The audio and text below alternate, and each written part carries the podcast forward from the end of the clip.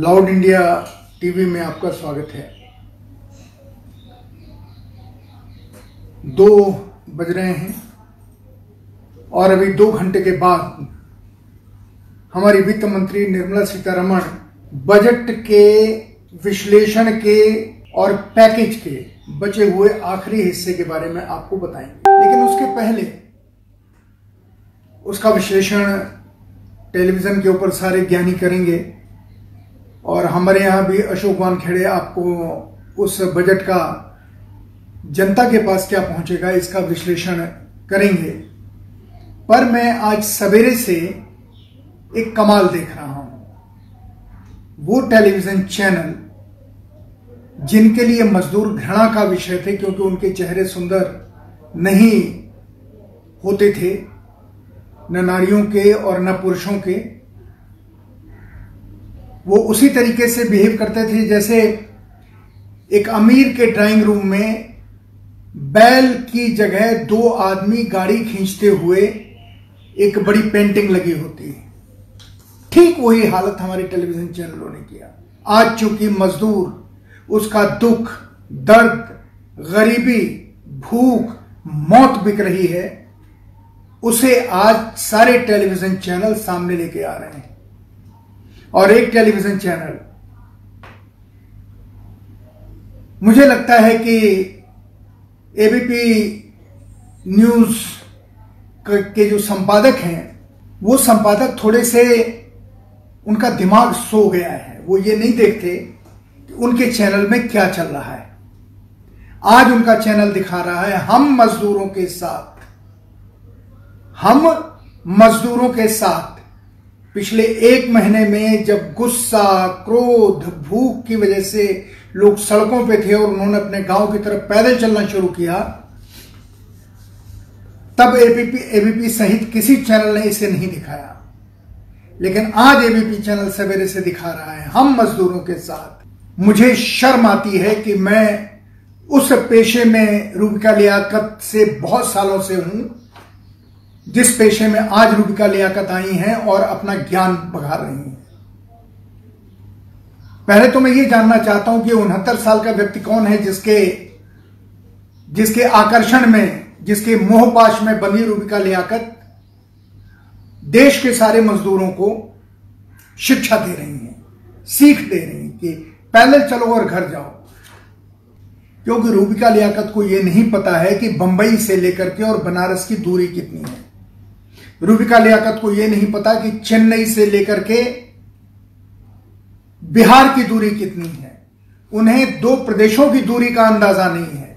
अगर होता तो वो बेशर्मी से ये नहीं कहती कि 12 घंटे अपने घर जाने के लिए क्या नौजवान पैदल नहीं चल सकता।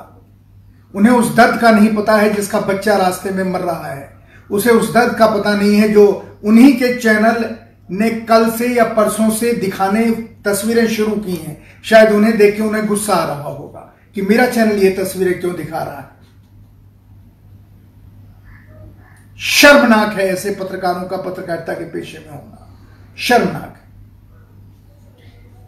इसलिए शर्मनाक है क्योंकि पत्रकारिता का पेशा यह कहता है कि आप लोगों के दुख, दर्द, तकलीफ़ सरकार को दिखाओ। कोई भी सरकार आँख की अंधी होती है और कान की बहरी होती है। उसे दिखाना और सुनाना पड़ता है। यह सिर्फ़ आज की सरकार के बारे में नहीं कह रहा हूँ। यह किसी भी सरकार के लिए शाश्वत सत्य है रुबिका लियाकत जी। आप अभी अभी इस पेशे में आई हैं। आपसे अगर मैं बात करूँ कि इस पेशे के बुनियादी सिद्धांत क्या हैं, हो सकता है मुझे शर्मिंदा होना पड़े कि आप जो बताएँगी, वो मैंने आज तक सीखा ही नहीं। पर एक सवाल है कि जिस तरीके से लोग चल रहे हैं, जिस तरह की तस्वीरें सामने आ रही हैं, वो सारी तस्वीरें हवा तेज चल रही है दिल्ली में इस समय। जिस तरह की तस्वीरें सामने आ रही हैं, वो तस्वीरें ये बताती हैं कि हमारी सरकार कितनी असंवेदनशील है, हमारी व्यवस्था कितनी असंवेदनशील है। एक मंत्री कहता है कि मजदूर घर जाने के लिए पैदल जा रहा है, उसे वहीं रुकना चाहिए। सरकार कहती है, वहीं का वहीं रोक दो। जो सड़क पे चल रहा है ना उसे खाने दो न खाना दो ना पीना दो पीने को दो, दो कुछ। पानी नहीं मिल रहा उन्हें। और ऊपर से पुलिस के अधिकारी लिखित में यह आदेश निकाल रहे हैं। लिखित में हमारे पास उसकी प्रति है जो ये कहती है कि किसी ने अगर रास्ता चलते हुए सड़क पे चलते हुए मजदूरों को रोका या खाना या पानी दिया उसे बंद कर देंगे। आदेश मजदूर जहाँ है वहाँ भूखा मरे। बस ट्रेन में उसके लिए जगह नहीं। अगर होती तो जितने चैनल हैं आज सारे के सारे मजदूरों का चलना बड़े द्रवित भाव से दिखा रहे हैं। और अगर वो पैदल चले तो पुलिस उसे चलने न दे। सरकारें कहें उसे सीमा पे रोक दो। पुलिस रास्ते में डंडे मारे, जिसके एक नहीं, सोशल मीडिया पे हज़ारों उदाहरण भरे पड़े हैं। इन चीज़ों को दिखाना मीडिया की ज़िम्मेदारी होती है, ताकि सरकार उनके लिए कुछ करे, न कि जिस तरह का ट्वीट इस जर्नलिस्ट ने लिखा है, उस तरह के ट्वीट लिखना। जैसे लगता है कि इस देश में जो पैदल अपने घर जाने के लिए निकले हैं, ये डेथ टूरिज़्म कर रहे हैं। मरने के लिए अपने यहाँ जा रहे हैं। इस तरीके की भाषा शर्मनाक। और मैं सब चैनलों से कह रहा हूँ कि आप इसके आगे दिखाइए। मजदूर जब गाँव में जाता है तो रोज़गार के ऊपर क्या असर पड़ता है? वहाँ के समाज के ऊपर क्या असर पड़ता है? किस तरह के तनाव गाँव में पैदा हो रहे हैं? कि खेती किसानी के ऊपर उसका क्या असर पड़ता है? वो कुछ जानता नहीं है खेती किसानी का, कुछ उसने दूसरा काम किया, लेकिन वो अपने गाँव पहुँच गया तो उसके परिवार में किस तरीके का तनाव उत्पन्न हो रहा है? ये सारी चीज़ें बहुत सारे पत्रकार भाइयों के सर के ऊपर से गुजर जाएँगे, लेकिन ये चीज़ें ही दिखाना पत्रकारिता का मूल धर्म है, जो कि दिखाना चाहिए।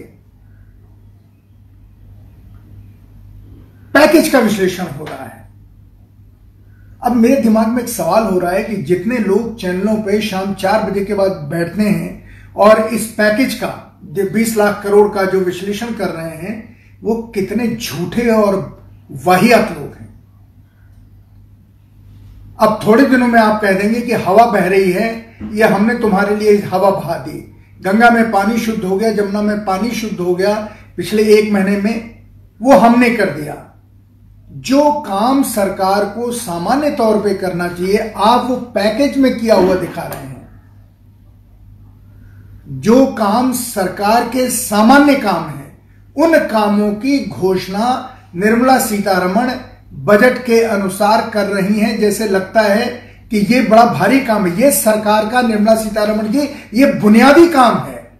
देश के विकास के लिए जो सामान्य चीज़ें करनी है, आप सिर्फ़ उन्हीं को बोल रही हैं।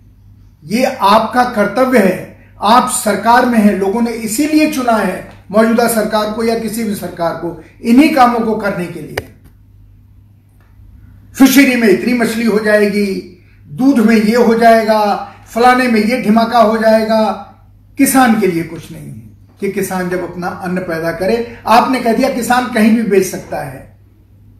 ये देश किसानों का है, लेकिन किस तरह के किसान हैं आप जानती हैं निर्मला जी? चार बीघे, पाँच बीघे, छह बीघे, छह एकड़ से कम के ज़्यादातर किसान वो अपनी अपनी फ़सल केरल बेचने जाएँगे। किसको बेवकूफ़ बना रहे हैं आप लोग? आप क्या कह रहे हैं? ये पैकेज समझदारी का पैकेज नहीं इस, ये सामान्य काम है सरकार के जो आप कोरोना के नाम पर आत्मनिर्भरता का शब्द इस, पिछले तीन चार दिनों से काफ़ी चल रहा है।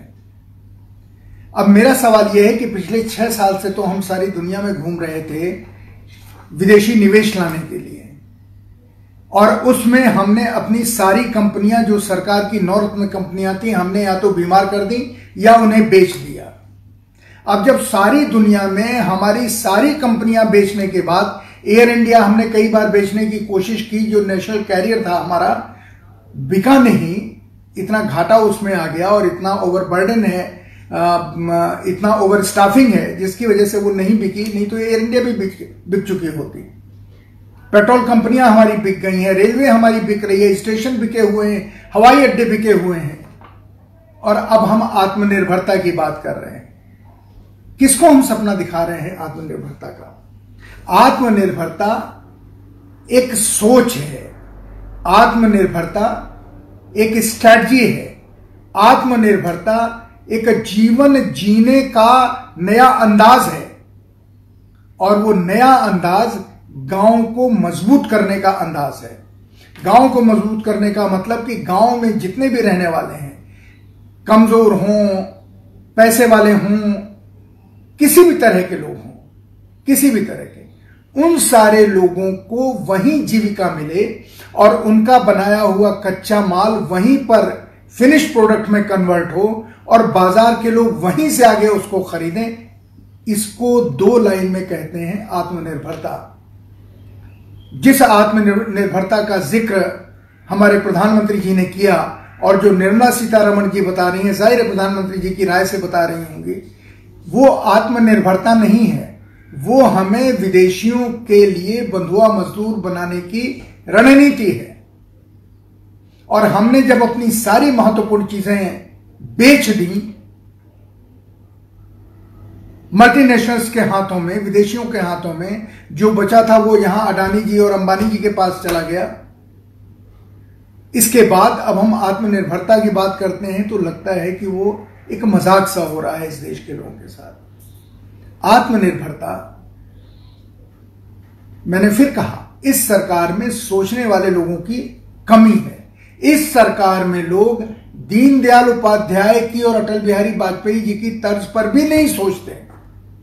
जो भी उनके आर्थिक सलाहकार हैं, उनकी सोच में गाँव है ही नहीं और बिना गाँव को मज़बूत हुए क्योंकि हिंदुस्तान शहरों का देश नहीं है, गाँव का देश है, जहाँ पर सबसे बड़ी संपत्ति ज़मीन है, उस ज़मीन को बड़े पैसे वाले न खरीदें।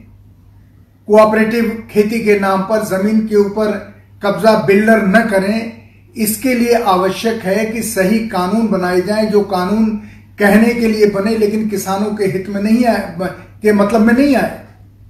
वो लोग, जो किसान के साथ नहीं खड़े हैं, वो किसान को आत्मनिर्भर कैसे कर सकते हैं?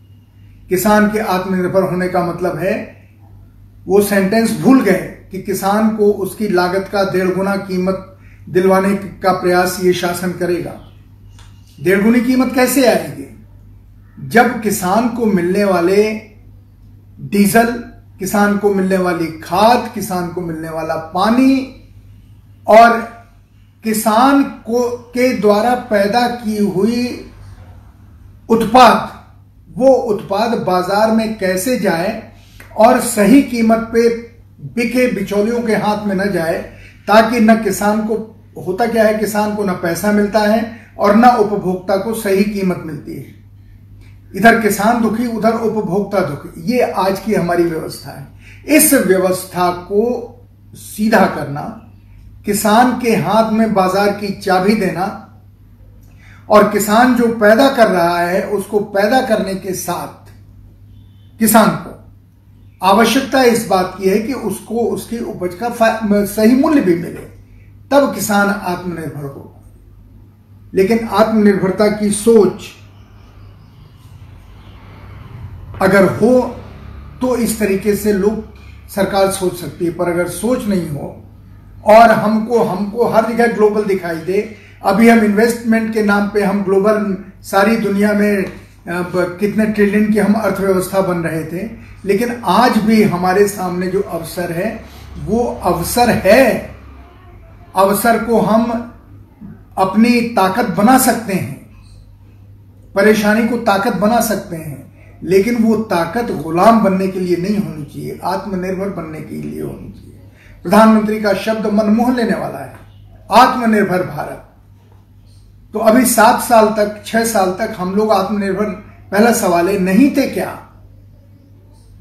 हम खाना बाहर से मंगा रहे थे, हम हथियार जितने हमको चाहिए हम नहीं बना रहे थे क्या? किस चीज़ में हम आत्मनिर्भर नहीं थे? जो अब हम आत्मनिर्भर भारत हो रहे हैं, हाँ, हम स्वावलंबी नहीं थे। लेकिन मुख्य मुख्य चीज़ों में तो हमारे पास थी।